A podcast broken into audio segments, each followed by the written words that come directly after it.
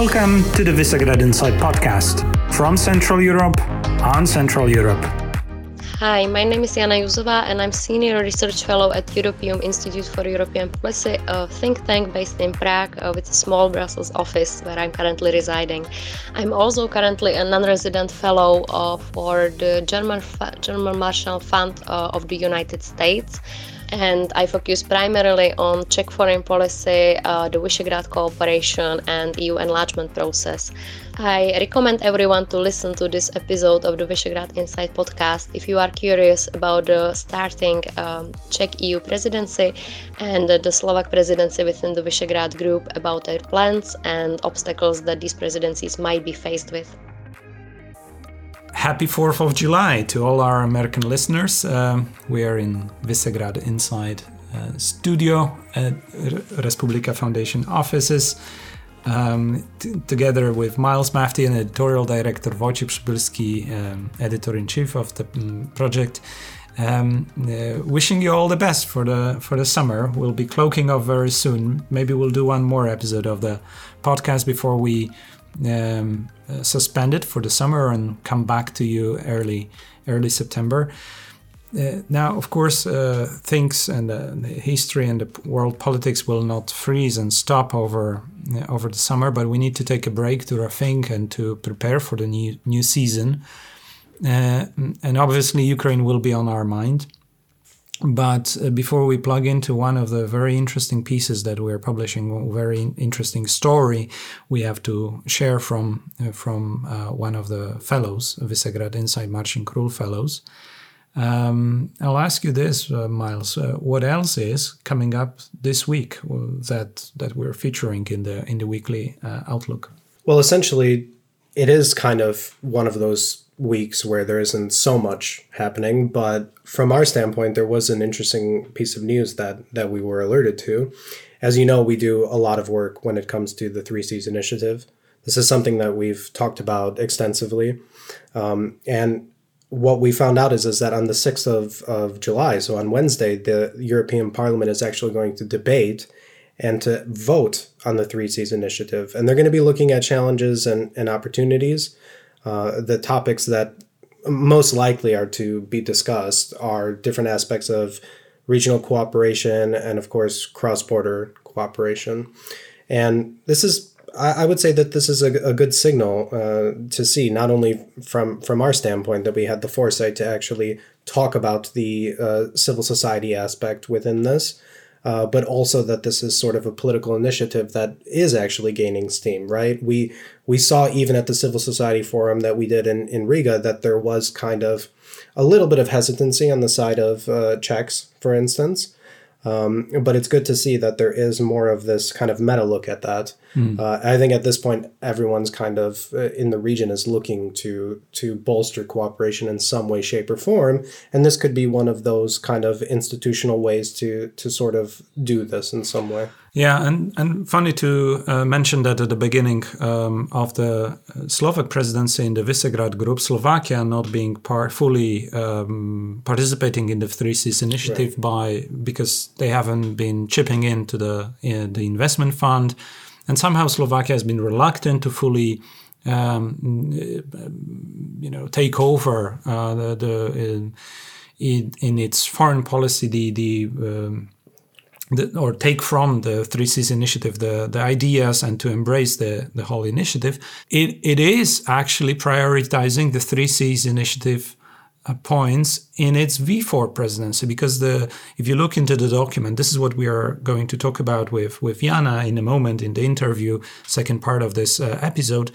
Um, Jana Juzová tries also to explain that, but I would stress that the first points of the Visegrad presidency of Slovakia are exactly the three Seas initiative points, and that is interconnectedness in the uh, in the realm of energy, mm-hmm. transportation, and then there is economy, which you can clearly link also with the digital a- agenda. All of the three Seas priorities are there, and of course you you can ask then where did they come from in the Visegrad group? Well. that to close uh, watchers and observers of the Visegrad group dynamics, they've been already there before 3 Seas existed. In fact, 3 Seas is using the groundwork set by the cooperation in the Visegrad group to extend it and to to uh, you know to to make it even more European than we had in the in the grouping in the V4 mm-hmm. because these priorities have been developed by the V4, have been uh, the ambition of all the four countries, and then have been differently delivered. But all in all, they make the essence of the regional co- uh, uh, cohesion policy. They, they are they are essential part of how the group evolves in a way or becomes influential, not in the politics, in the foreign policy, as also the foreign minister of Slovakia underlines, but much more in the actual policy goals, which today, as uh, I hope it will be manifested in the in the European Parliament debate, will also be seen as European priorities.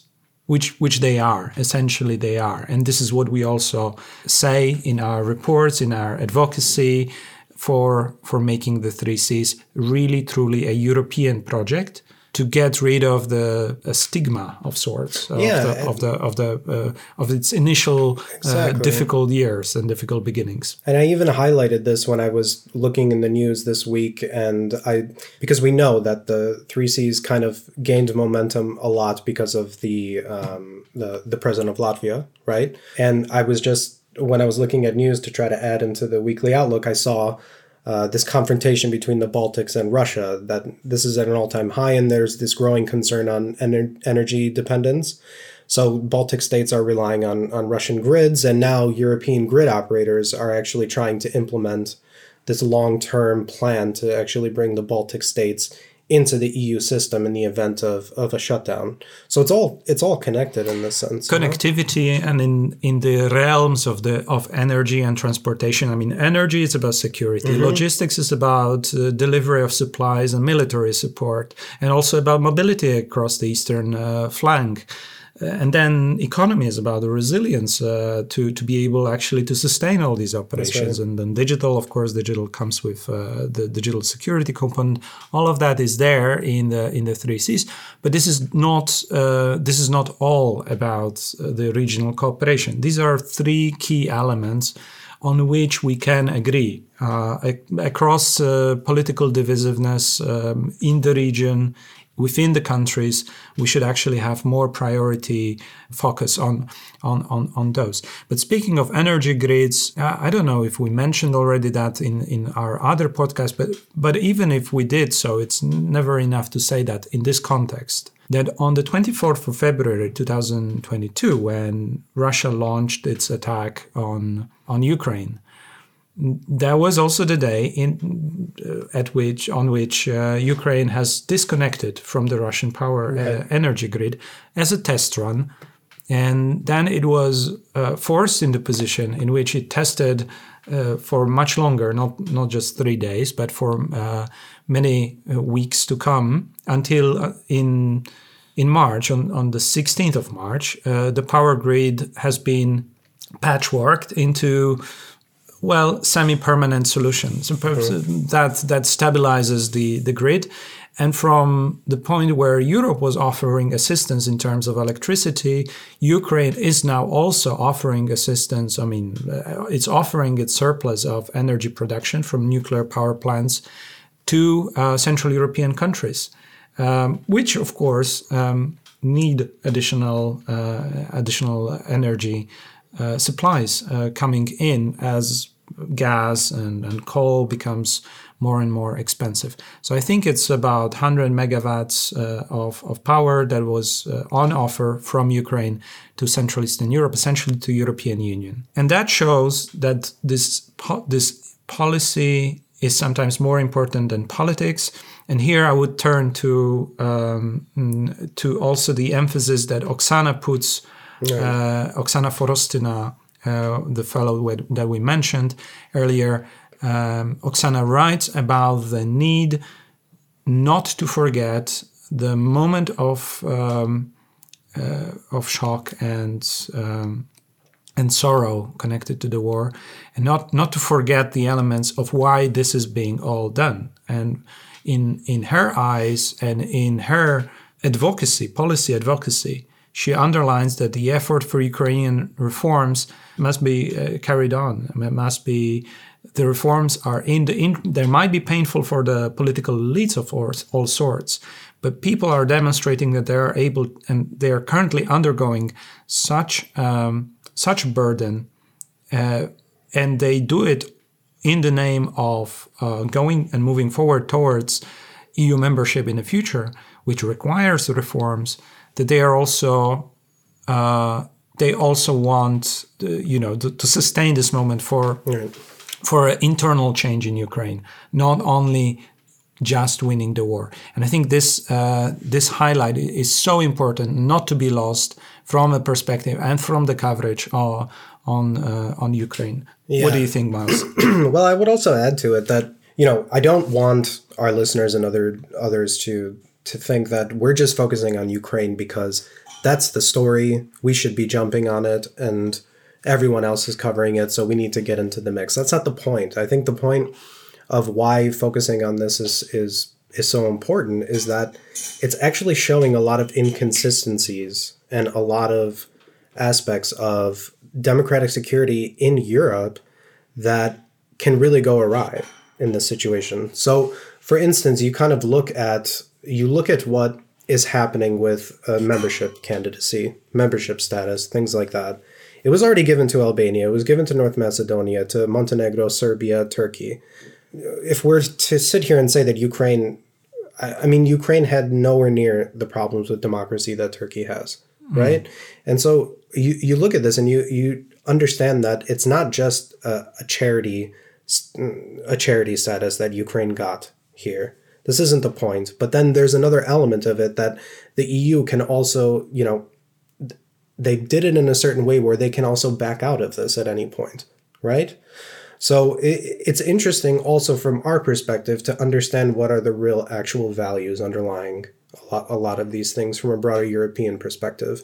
Because what would be the case if this was to happen in Poland? What would be the case if it was to happen in Baltics and so forth? I would argue that the case of Ukraine in Europe and the whole process of uh, Ukraine reforms in Europe and also giving the candidacy status is a case for making Europe more democratic because um, with uh, with the effort, with the sacrifice of the society and individuals, uh, many heroes, in fact, who have been, you know, dying and giving their blood and mm-hmm. giving their health to the well-being to. Mm, uh, to to the to the dream of independent Ukraine, independent Ukraine in Europe, this is also on the societal societal level, on the uh, on the larger scale of things. This is an element of democratizing the whole European process. This is this is in line with the public opinion in Europe. This is against some of the corporate uh, vested interest in you know in the across EU or across even some of the global uh, right. uh, con, uh, corporate interest, and this is definitely against the post-imperial uh, power politics arguments that we have read too many times right. from from across the uh, Atlantic as well, but more uh, uh, most uh, most often so from from the geopolitical analyst and geopolitical uh, uh, guru that that we found more often than not in, in in Russia. This is about listening to the voice and giving credits to the voice of the society and individuals who choose their path in a democratic way, which is Europe and is re-empowering the European dream and European project of, of being united, but also being fair and better reforms, more than more, you know, internally mm-hmm. uh, um, uh, having legitimacy of the project, not anchored in some big boys uh, game, but but really truly uh, women and men of um, of the continent. Uh, thinking and acting together. So I think this is uh, this is what it's all about.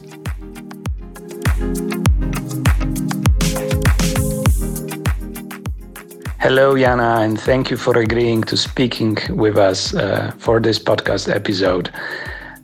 We wanted, obviously, to ask you uh, a question about the Czech presidency in, in the EU and the challenges and the risks related to uh, not only to the presidency itself, but in the upcoming half a year, uh, as, as, as Czech foreign policy uh, is is definitely looking, you know, 360 uh, degrees in in all directions. What challenges? What are the the biggest risks and, and, and bottlenecks that that are expected from from the Czech side uh, for Europe, and what are the plans to overcome it? What is what is the answer of Prague to the European challenges ahead for the for the six months? So on one side, the objectives, ambitions, and on the other side, the uh, the challenges, including the internal challenges, as we read from the recent political piece. Uh, with with the government uh, being undercut by the previous government in terms of of budget, also for the uh, for the EU presidency. What's your take on this? Hello, Wojtek. Uh, first of all, thank you very much for the invitation and for the questions.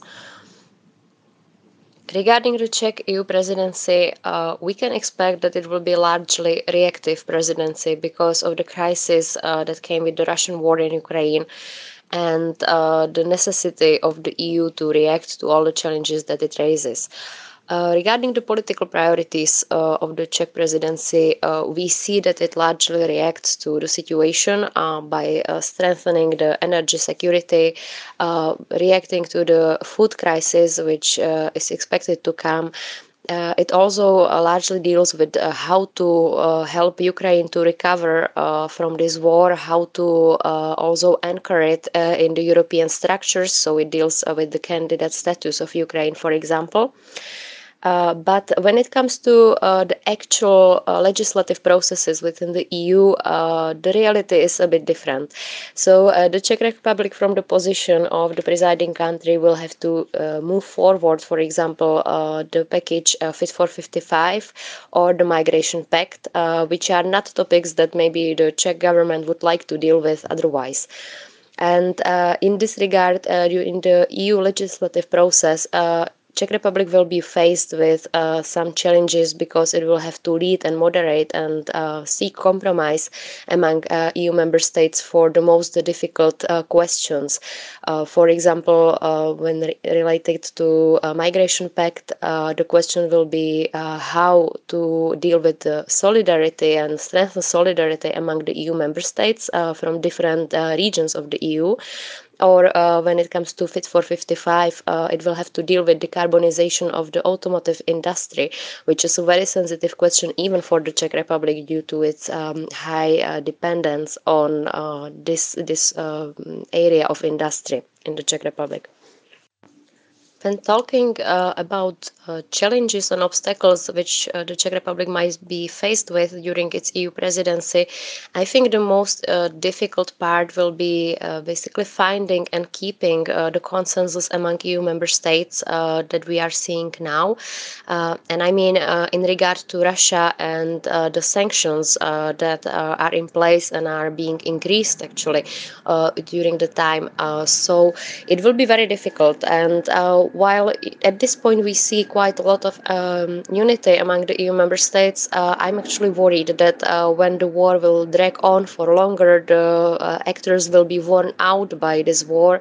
Uh, there will won't be the immediate shock uh, that we all were met with at the beginning then it will be much more difficult uh, to still uh, keep the unity uh, of the opinions among member states, to uh, still maintain the united approach that we've seen, uh, maybe surprisingly, in the first months of the war. And this will be difficult for Central and Eastern Europe, I think, especially because when it comes to increasing and hardening of sanctions against Russia, uh, the problem is actually coming from uh, this region of Central Europe because these countries, um, due to their um, energy mixes, are still uh, largely dependent on gas uh, coming from Russia, and it will be a sensitive question for them. But in the same time, uh, when it comes to political dimension of EU's relation with Russia and how to deal with it, then actually the Central and European uh, EU member states are the ones advocating for a harder stance towards Russia, to uh, giving no concessions to Russia, while uh, this is met uh, with some opposition and maybe some softer approach uh, coming, or we are hearing it from larger EU member states in the West, like France or Germany.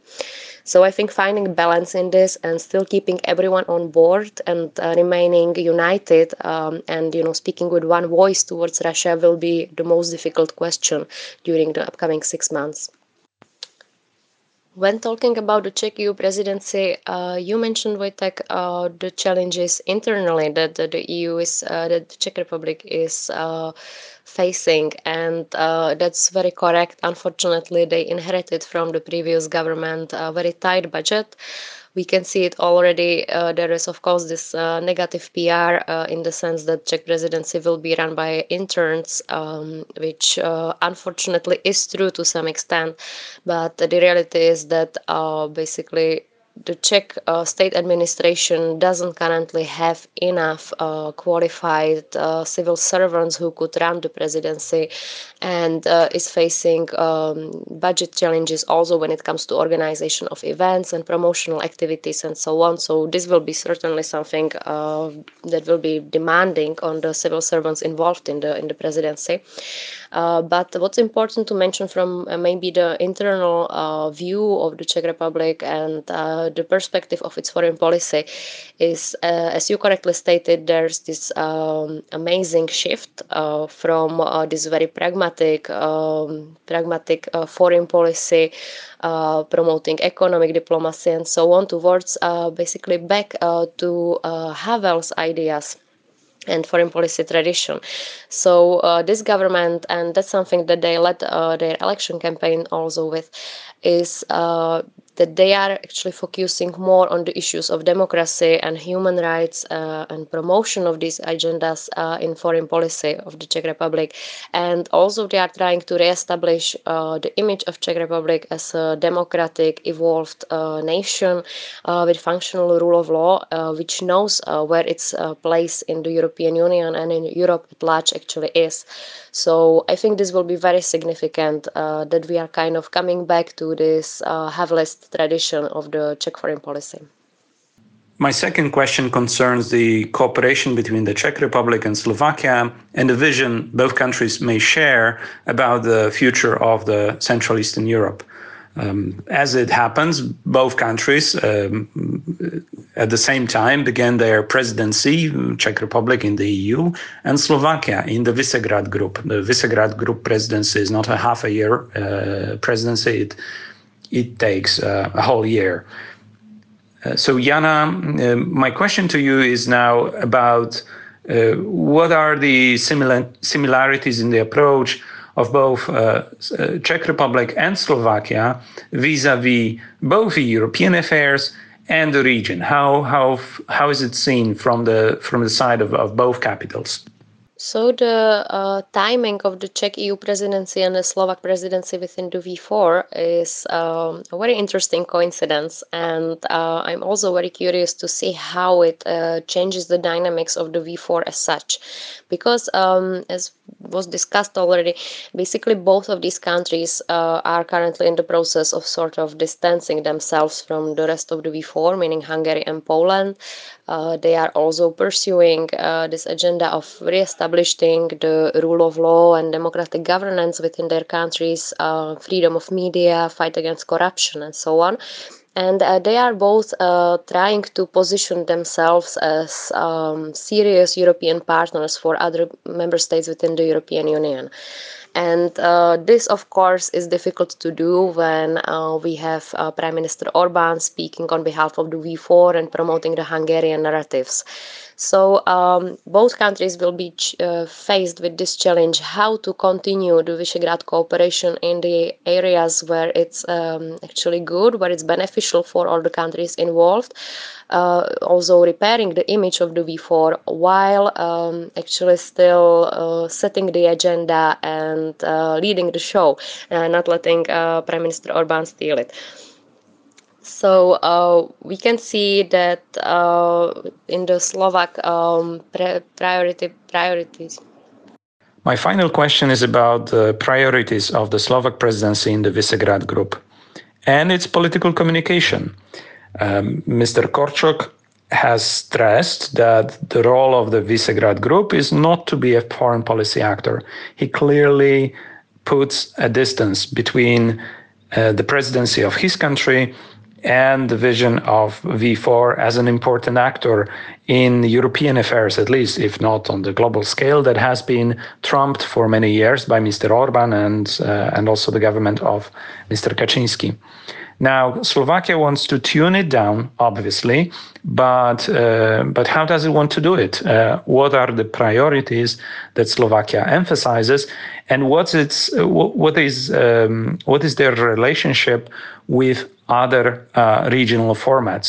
Because um, I will I will hint to, to one, uh, specifically the interconnectedness priority, the first to read in the document of the presidency um, about energy connectivity and security and transportation and economy clearly links to other formats uh, that emphasize exactly those three, uh, such as the Three Seas initiative. So, um, what does Slovakia want to achieve uh, within this presidency? And what do you expect will be carried on by the Czech presidency after it? From the Slovak uh, Visegrad presidency priorities, uh, we can see that uh, Slovakia is going to try to uh, bring Visegrad basically back to the lower level, uh, make it closer to the citizens of the group, and uh, focus on the more practical, practical levels of the cooperation instead of the big political topics. Um, and uh, what is interesting, uh, in my view, is that among the priorities we can see uh, not only the strengthening of the connectivity and improving infrastructure, which can actually benefit the citizens in very practical terms, uh, but we also see uh, that uh, the Slovak government committed itself to increasing the support to International Visegrad Fund, which then in return will improve the connectivity and contacts among civil society organizations within the region. And and uh, they mention a specific focus on youth mobility.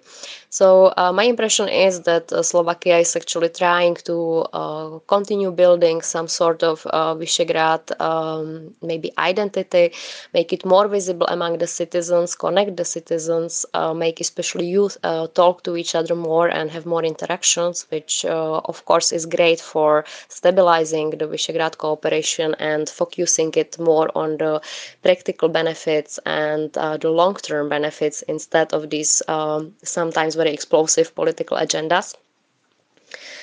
Uh, also, what I find interesting is uh, that they included in their priorities uh, support to Ukraine.